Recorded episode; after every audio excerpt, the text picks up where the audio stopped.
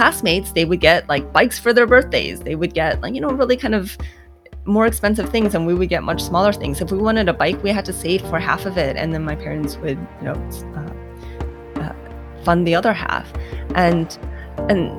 So I had this idea that we were kind of poor compared to other families as we were growing up. But it's funny because our house is actually bigger than some other people's houses.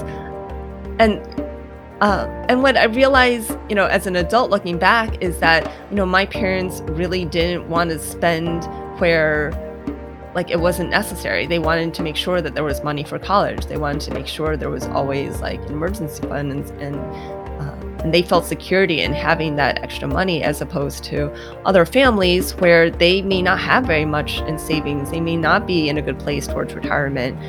They may be spending kind of everything that's coming in.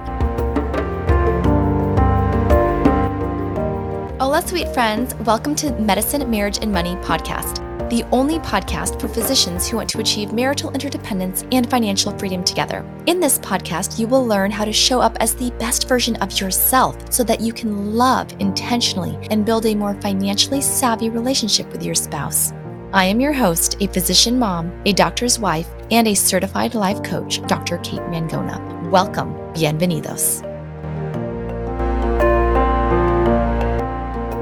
Please help me welcome our guest on today's episode of Medicine, Marriage, and Money, Dr. Elisa Jiang. Dr. Elisa is an ophthalmologist, oculoplastic surgeon, and life coach. Elisa works with healthcare professionals to master money mindset so that they can build wealth and practice medicine on their own terms.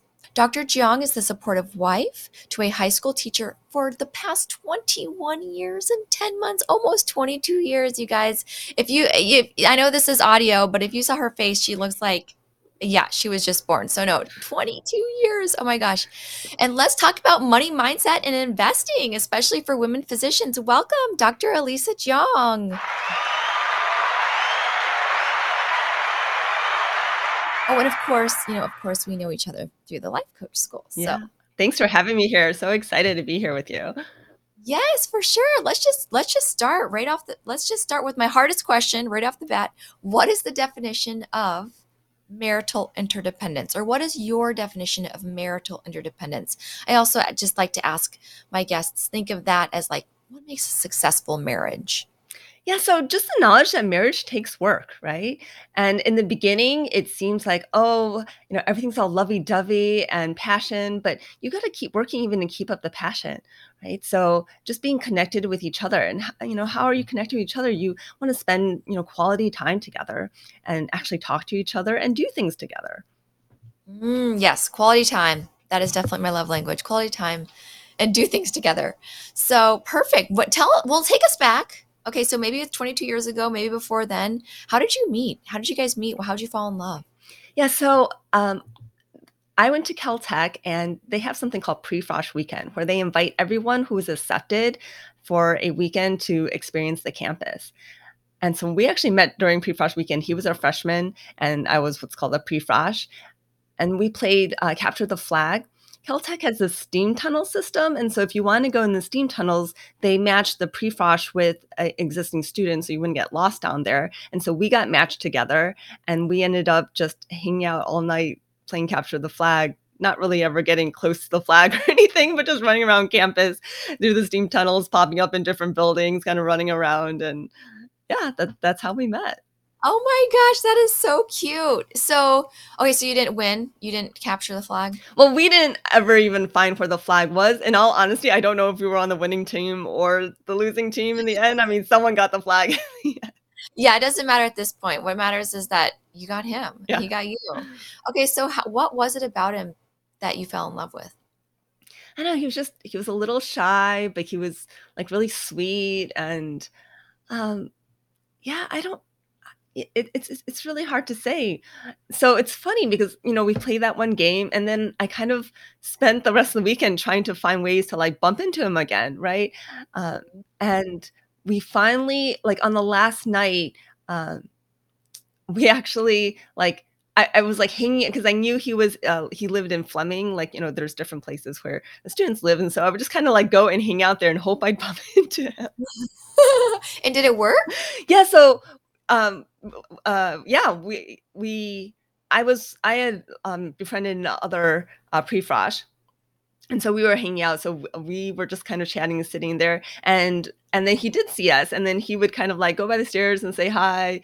And then like he just kept coming back and forth. And somehow we ended up going to the hot tub. Oh my gosh. It's always a great place to hang out, right? And yes. So then we exchanged contact information. And we started emailing each other regularly and actually talking on the phone like once a week. My parents actually had a long distance plan where Fridays were free.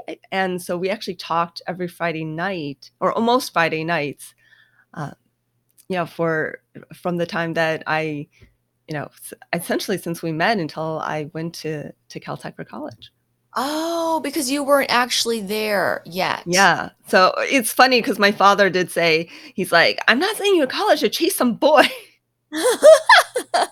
But of course, when I first got my acceptance to Caltech, his reaction was like, oh my God, you have to go.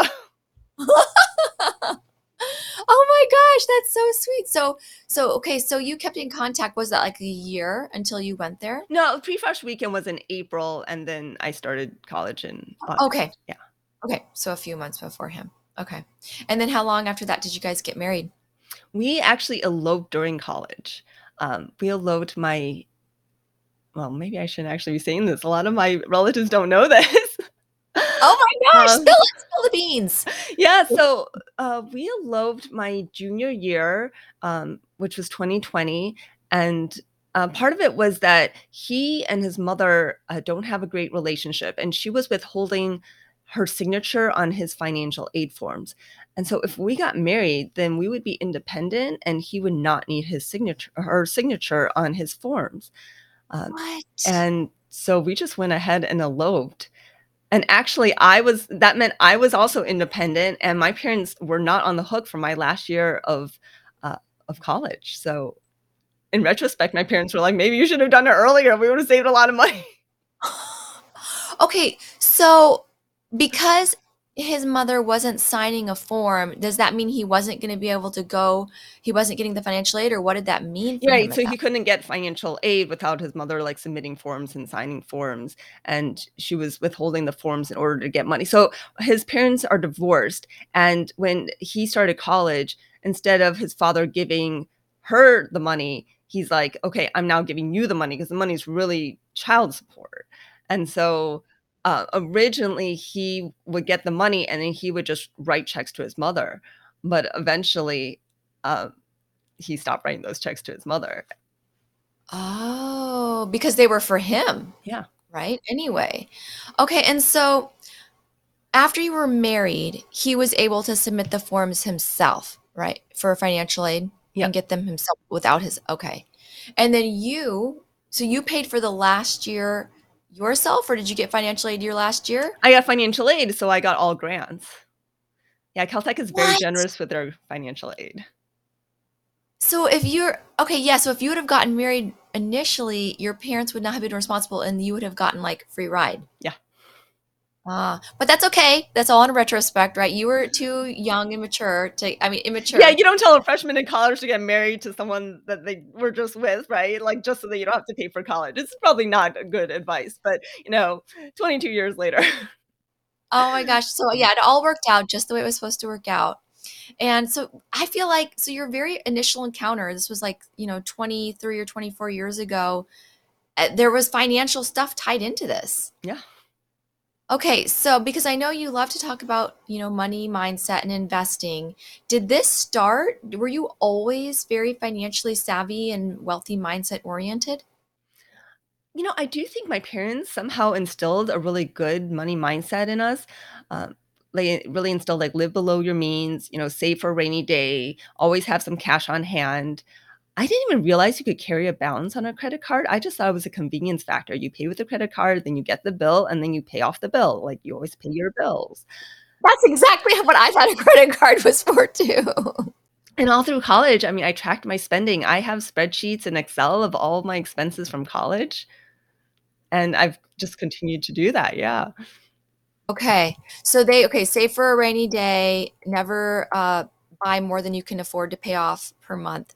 Did they instill anything about investing, or is that something you've kind of learned on your own? That's something I learned more on my own. So when I first graduated college, I did work as research assistant for a year. And so they said, okay, now that you're working, you need to contribute to a Roth IRA. And so I opened the account at Fidelity and I put the money in, but they didn't actually explain that you need to now invest it. So it actually sat in cash for a while until I realized, oh, you're supposed to actually invest this money. Ah, okay. And when did you learn that? When I was in med school, when I started learning about personal finance. Oh, okay. And so how was it you started learning about personal finance in medical school?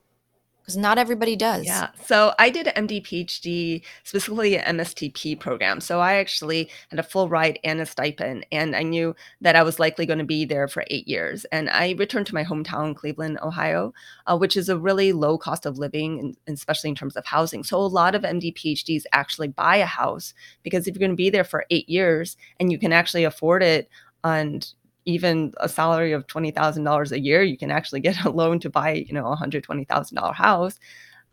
Then, back then, like, mortgages were really easy to get, right? This was like before the whole subprime meltdown and all that.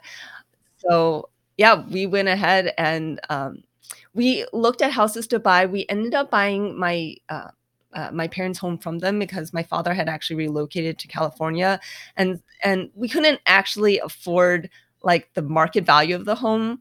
So what my parents did was, like, we got the max mortgage we could qualify for, which was $120,000. And then we got gifted the down payment for the rest of the, like, essentially what the county valued the house at, so that, it wasn't like a gift tax. So then, like, we had relatives like gift the money so that, it didn't exceed the gift value that you could give per person.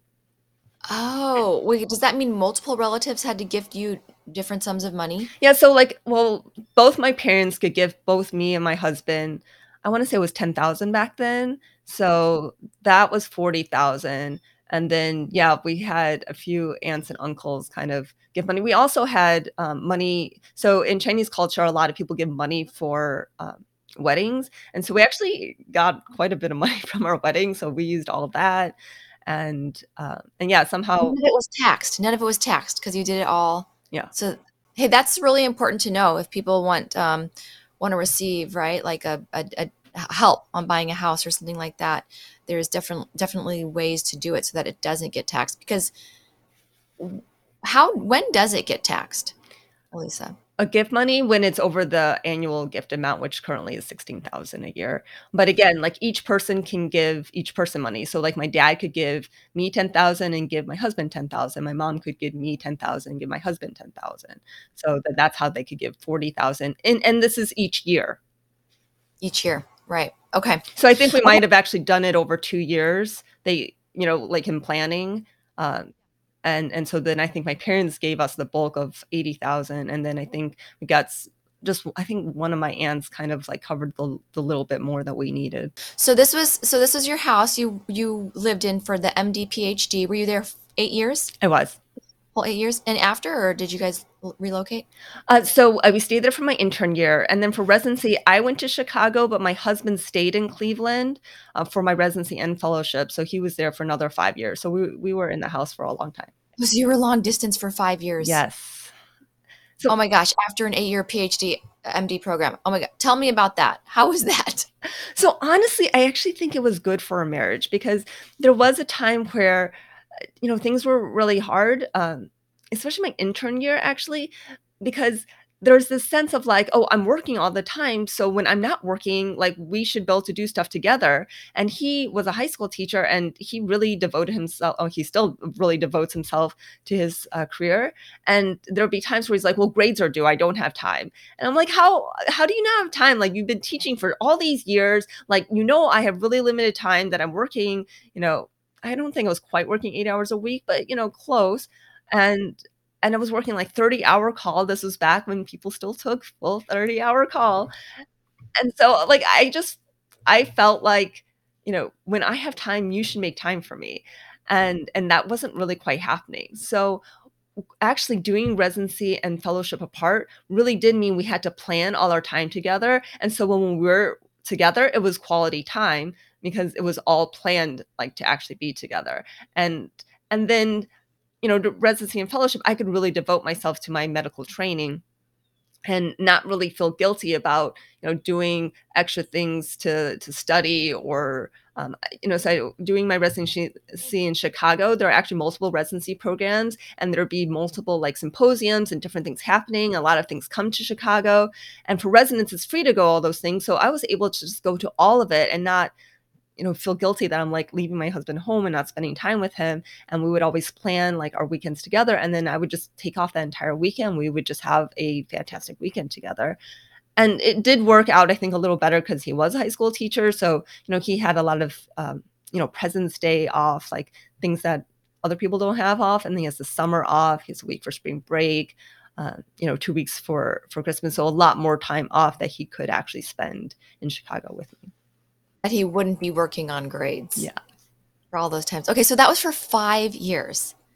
Yep. And that was what, that was about 9 or 10 years after you got married? Yes. So you'd already been married for a good amount of time. And then that 5 years was actually good for your marriage. And that was like the first time anybody on my podcast that I can remember has said that long distance was good for their marriage, because most people come on here and have done long distance, either an you know, as their internship or residency, or even some in med school, and say they don't recommend it on anybody. But for your particular situation, and I think also what helps is that you had been married for 10 years too. That you learned how to take that, oh, well, I have time, so you should make time for me. You learned how to take that out of your thinking, yeah. Your brain, vocabulary. Okay, so then when you finally moved back in together with each other, was that easy or hard? It was easy. Yeah, I mean, I think we had lived together already for so long, and we were so used to living with each other. And even during the 5 years, there was the summer where we were living together as well. So one of the benefits of it is that when we were apart, also he had to now learn how to cook. Previously, I had done all the cooking. So I taught him, like, you know, several different dishes. And so now I really reap the rewards of that, because now he actually cooks, you know, quite a bit and takes that off my plate. Oh, wow. Okay. That's awesome. And then do you guys still schedule time together, or is that just more natural? Or is it when you have time off? Because I assume you're still both busy, him doing grades and you doing everything you do, life coaching and oculoplastics surgery. Mm-hmm. So do you still have that mentality? Whereas when you have time off, he should be spending time with you. Do you guys plan it, or is it just spontaneous? So now what we do is we're both really into calendaring. So we put everything on our calendar. And so we can see where we both don't have something on our calendar. And so then that's the time we spend together. And we also spend, I mean, dinners together unless we have something specifically planned with someone else. So, you know, so we always at least have that quality time of, you know, about 45 minutes of, you know, to an hour of dinner, and sometimes longer. We'll just sit and chat. Okay. That's awesome. So he does his calendar, you do yours, and you figure out a way. Hey, that's key. Okay. And so then let's touch a little bit more about finances currently in your marriage, or for the past actually 22 years. How have the finances evolved? So we didn't join finances until we were married. Even though we had been dating for 3 years, it was definitely separate. I mean, we kind of paid for things for each other, but, you know, we didn't really necessarily keep track of, you know, like, oh, you paid this, I'll pay that. It just, you know, kind of worked out. And then I managed the finances in terms of, like, I still keep that spreadsheet where I track all our spending in different categories, and I pay the bills. But he does actually, anytime he does any spending, he'll put the receipt into a shared Google Sheets drive so that I can pull that into the expenses. He does get essentially an allowance where he's allowed to spend that on whatever he wants and doesn't have to ask. Yeah, I mean, it's funny. I don't actually give myself like a dollar amount allowance where he just has, like, you know, an amount that he can just spend every month. Oh, you know, and it carries forward, and he really never spends it all. Whereas, like, I do tend to have a few kind of bigger key items. And what I'll do is kind of be like, okay, this can be my birthday gift. So I really love photography. And so it's not like every year I'm buying something, but, you know, every so often if I buy like a new lens or a new camera, like my camera's like $3,000 just the body, and my lenses typically cost between like $1,000 and $2,000. So like those are, I mean, if I bought like one lens a year, that would probably still fit in that kind of budget. But, you know, but other things come up. I tend to buy more clothes. He doesn't care so much about clothes. And we do have a separate clothes budget from like our just fun spending budget. But so you have a fun spending budget together. Well, I have a fun spending budget and he has a fun spending budget in terms of buying whatever we want, like in like items or, you know, just stuff. And then we have a fun budget for experiences. Which I think is important to keep separate, because like the experiences are really more where I think that's like quality money spent. Yeah. Yeah, for sure. And so does he take part in like deciding, how do you guys decide how much money is going to go into which of these expenses budgeting buckets? You know, he really doesn't care for money at all, and has a lot to do with how he was raised. So I mentioned how his parents were divorced, and his, father would, you know, give money to his mother. Well, it was always kind of through him. You know, he would go to his father for visitation rights, and that's when his mother would like get the money, and his, you know, mother kind of let him go so that she could get the money. And he hated that. He hated all of it. And they would fight about money and how much, because this wasn't like court mandated child support. This was like him giving of what he felt. And he was actually quite generous in how much he gave. So he really like hates dealing with money. He just has a huge mental block around money, but luckily he also doesn't spend very much. So he really just leaves it to me to figure out the finances and where we're at. Okay.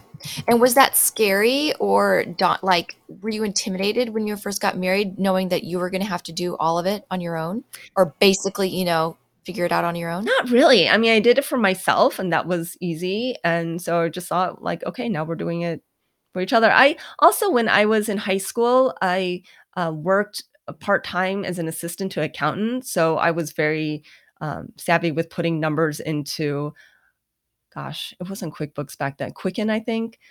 Yes, Quicken. So, you know, like kind of adding up numbers. And I mean, finances, like personal finances, is really all basic math. It's literally just like addition and subtraction, right?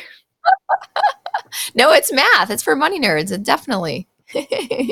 But it's not like you even needed like calculus or anything like high up, right? Like most of like my formulas on my Excel sheet are like, you know, sum of these columns, right? It's really basic math. So yeah, no, I never really had any issues. It was, and I have to say, like, it wasn't like I budgeted like, okay, we need to figure out how to get our spending under something. It was kind of easy just to see like, well, how much are we spending? If it was tracking higher, why was it tracking higher? And can we bring it down if we needed to bring it down? But I first looked at like how much we spend, and then trying to keep it at that level, as opposed to just throwing a number there that may be unrealistic to stay at. Got it. Oh yeah. Okay. So yeah. So you start with what you're at, where you're at now, before you just start assigning random numbers. Okay. That totally makes sense. Now, what are your recommendations for, you know, there's a lot of women physician breadwinners out there, or maybe even just women physicians and dual physician couples, and their spouse may or may not be interested in money, but they feel like they want to start learning, or, you know, maybe they are intimidated or anxious, or maybe they're like your husband and they had a stigma towards money and they think it's bad or evil and it could be used through them. You know, what kind of things do you help, you know, because I know you're a wealthy mindset coach. How do you help your clients kind of grasp that wealthy mindset, or the mindset, in order to start handling their finances? Yeah, so I think it starts with really looking at a person's money beliefs and where it comes from. So a lot of our money beliefs do come from childhood, from seeing how our parents handled money, seeing how our friends handled money, you know, how our household was different from other households. Like, I know growing up that my parents were very conservative about saving and not spending. And there were definitely, you know, I saw people and, you know, my classmates, they would get like bikes for their birthdays. They would get like, you know, really kind of more expensive things, and we would get much smaller things. If we wanted a bike, we had to save for half of it, and then my parents would, you know, fund the other half. And so I had this idea that we were kind of poor compared to other families as we were growing up. But it's funny because our house is actually bigger than some other people's houses, and what I realized, you know, as an adult looking back, is that, you know, my parents really didn't want to spend where, like, it wasn't necessary. They wanted to make sure that there was money for college. They wanted to make sure there was always like an emergency fund, and they felt security in having that extra money, as opposed to other families where they may not have very much in savings. They may not be in a good place towards retirement. They may be spending kind of everything that's coming in, you know, and I don't know the financial positions of my friends' parents or peers' parents, but you just never know. I mean, maybe like they could have a nicer house if they spent less money on, you know, cars and bikes and things, or maybe, yeah, I mean, you just never know like what's actually going on in a financial household. And that's something I realized as an adult that I didn't know as a kid. You know, as a kid, we actually like, my cousin would send us clothes and we'd be excited to get these new hand-me-downs. Oh yeah. I loved hand-me-downs as a kid because I didn't have siblings. So if I got them from like the neighborhood girls, oh my gosh, that was like amazing. Okay. Starts with, yeah, looking at your childhood money beliefs, and then how you encourage them to just invest with confidence. Like, what if they're afraid they're going to lose all their money, or they have no idea, they'd rather just somebody else do it for them? Yeah. So showing how someone else doing it for them is actually just guaranteeing loss of money. Right? Because you're paying someone to do that, and you're paying it if they lose your money or if they make money for you. And they typically aren't going to do any better than just index funds. And so by showing like how much decreased wealth by just handing over that job, I think really shows like, oh, I really can just do this, and it's really not that hard. Oh, okay. So showing how much money they're actually spending or handing over in order for somebody else to manage it for them. And what if they don't? What kind of advice do you give to them if they don't have that support? Kind of like you know, your husband's just like, I don't want to deal with money. You deal with all of it. But they're not as confident as you, and they didn't grow up with as strong as savers or parents that instilled these money beliefs upon them. How do they get into that? Yeah, so it's just working on their beliefs, and you know what they believe, what beliefs aren't serving them, what can they slowly start to believe, giving them, you know, bridging thoughts, beliefs, and, you know, recognizing like, you know, the people I coach, they're all really smart, like capable individuals. And this is something that's really not that hard. It just takes the wanting to do it. And so kind of also like, what's the why? What's the reason you want to do this? And, you know, often it's financial independence and feeling of security. And so just reminding, you know, oneself like of that why, and just knowing like it's just, you know, feeling discomfort is just a feeling, and if you can feel any feeling, then you can really do anything, right? You know, even if you lose money, like it's a learning experience in that. And honestly, I mean, just because you give your money to someone else to manage doesn't mean that they're not losing money, right? When the stock market goes down, like, you're losing money even if you have a financial advisor. There's not a financial advisor who's so good that when the entire market's coming down that they're still somehow making you money. Yeah, no, exactly. And I mean, and you have time to manage your finances, hang out with your husband, and be an ophthalmologist, oculoplastic surgeon. So anybody can do this. Yeah, no, it's a few hours a month to manage your finances. It's really, you know, you just set it on the calendar, and you just think about how much time you may be like scrolling through Facebook or Instagram or, you know, what have you, just idle time on your phone. I mean, you add all that up, you can find the time to manage your personal finances. And chances are you're already doing a lot of it, right? Like somehow bills are getting paid, and you can start to automate a lot of that stuff too. Oh my gosh. Yeah. I try to automate as much as I can. And then the bills I don't, those are the ones that are like paid the last, or I'm like, oh, I got to go sit down and do that.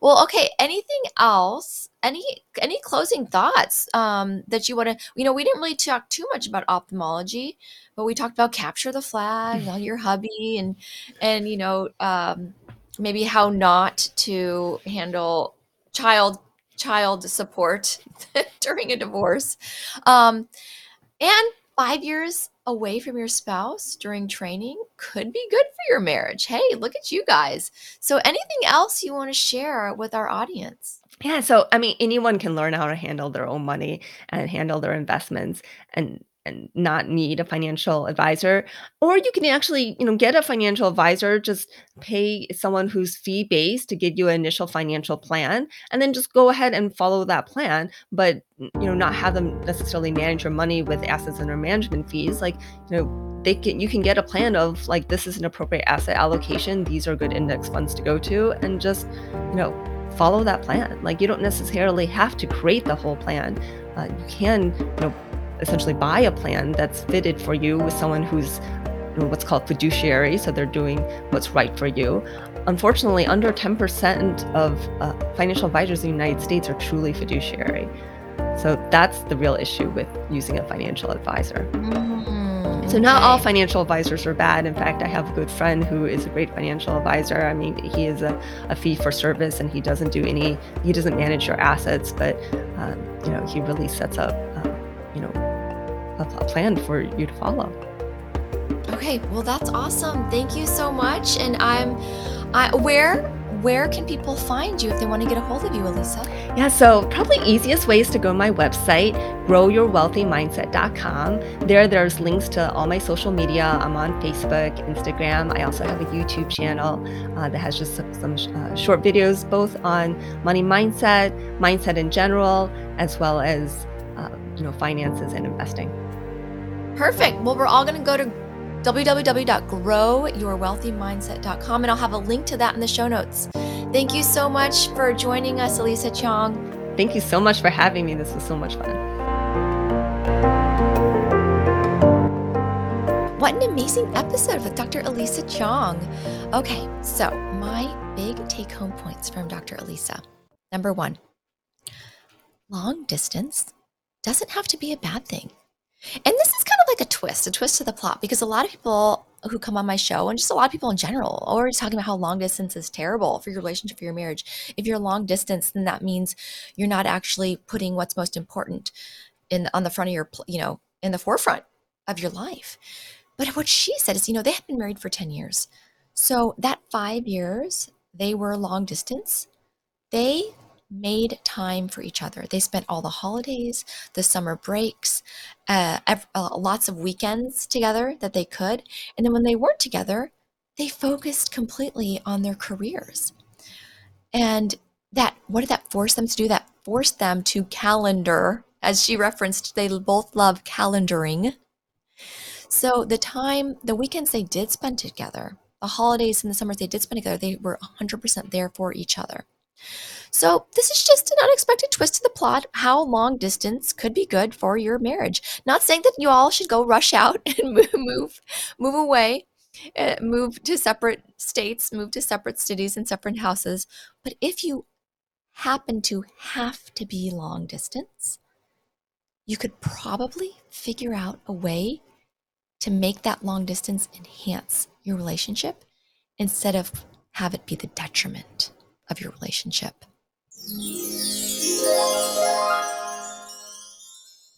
Number two, save money for a rainy day. I love how her parents did the bicycle, right? If she wanted a bicycle, the other kids in her class or in school in her neighborhood, they got bicycles for Christmas or for their birthdays. She didn't. She got maybe something a little bit smaller. And not saying that it's wrong or right if you give your kids a bicycle for Christmas. I'm pretty sure I've given my kids bicycles for Christmas and their birthdays.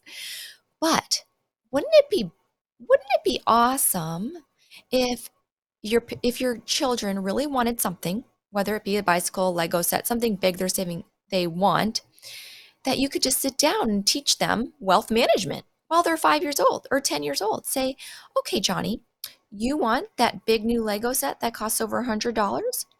Then I'm going to have you save for half of it. And this is how you're going to do it. If you do this, if you help take the dog out, do the dishes, make your bed every morning, do these things, then you will earn a commission of $5 for the week, or however many dollars you want to give them. And then once you earn $50, I'll pay the other $50 and you can get your Lego set. What a great way to build a wealthy mindset, a good relationship of money for your little kids. And I think this is kind of what Elisa learned without even realizing it. She thought she was poor. Not that I want your kids to think they're poor, but she had a great house. She had parents that were very financially savvy and instilled this upon her, whereas unfortunately for her husband, things weren't instilled upon him that way. Now, can you do it if you have divorced parents? Sure. If you're a single parent or a divorced parent, you can definitely still instill the same money beliefs and wealth building mindset on your children. The question becomes, what do they want? And are they willing to save up for it if they really want it? And I think you'll find that they will if you give them a way to earn that money, if you help encourage their wealthy mindset beliefs.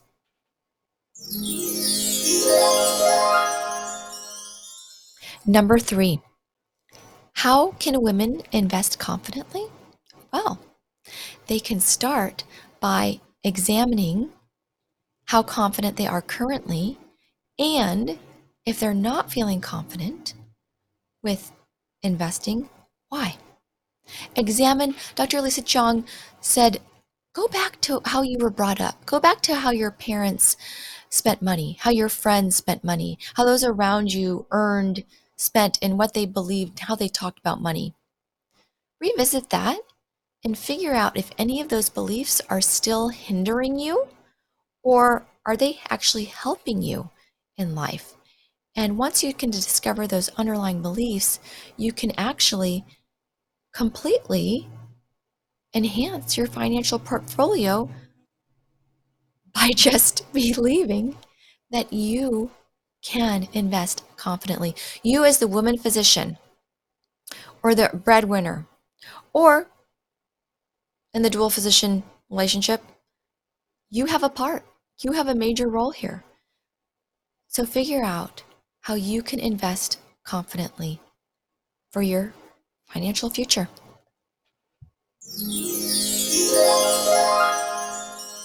And that is it, my friends. Please go and spread love into this world. I leave you with some questions to walk away asking yourself, such as, do I have a fee-based fiduciary financial advisor? If I do have a financial advisor, are they fiduciary? Are they fee-based? If I have a financial advisor, are they asset under management? Do they collect fees for my assets under management? And how much, if I do have a financial advisor that collects asset under management fees, how much am I giving them every month or every year to manage my assets? And how much would that be in 5 years or 10 years? Just food for thought, money food for thought.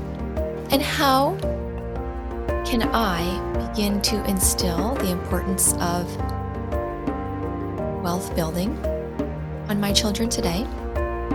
And how can I start calendaring time to spend more quality minutes and hours with my spouse this week? That is it, my friends. Please join me at Medicine, Marriage, and Money Facebook group, a community where we talk about all things relationships, what we're working on, share funny stories, loving relationship adventures. And the 39.6 Facebook community. 39.6 community is the community where my husband talks about all things finance. He goes way into the nitty-gritty details about tax savings, real estate investing, what kind of car, house to buy, cash balance plans, you name it. And until then, I'll see you next week. So much love to you and your spouse. The content of this podcast is not intended to be a substitute for professional, medical, or financial advice. The opinions provided on this podcast are those of myself or the invited guest alone. They do not represent the opinions of any particular institution. Always seek the advice of your physician or financial advisor with any questions you may have of a medical condition or financial plan. This is for your entertainment only.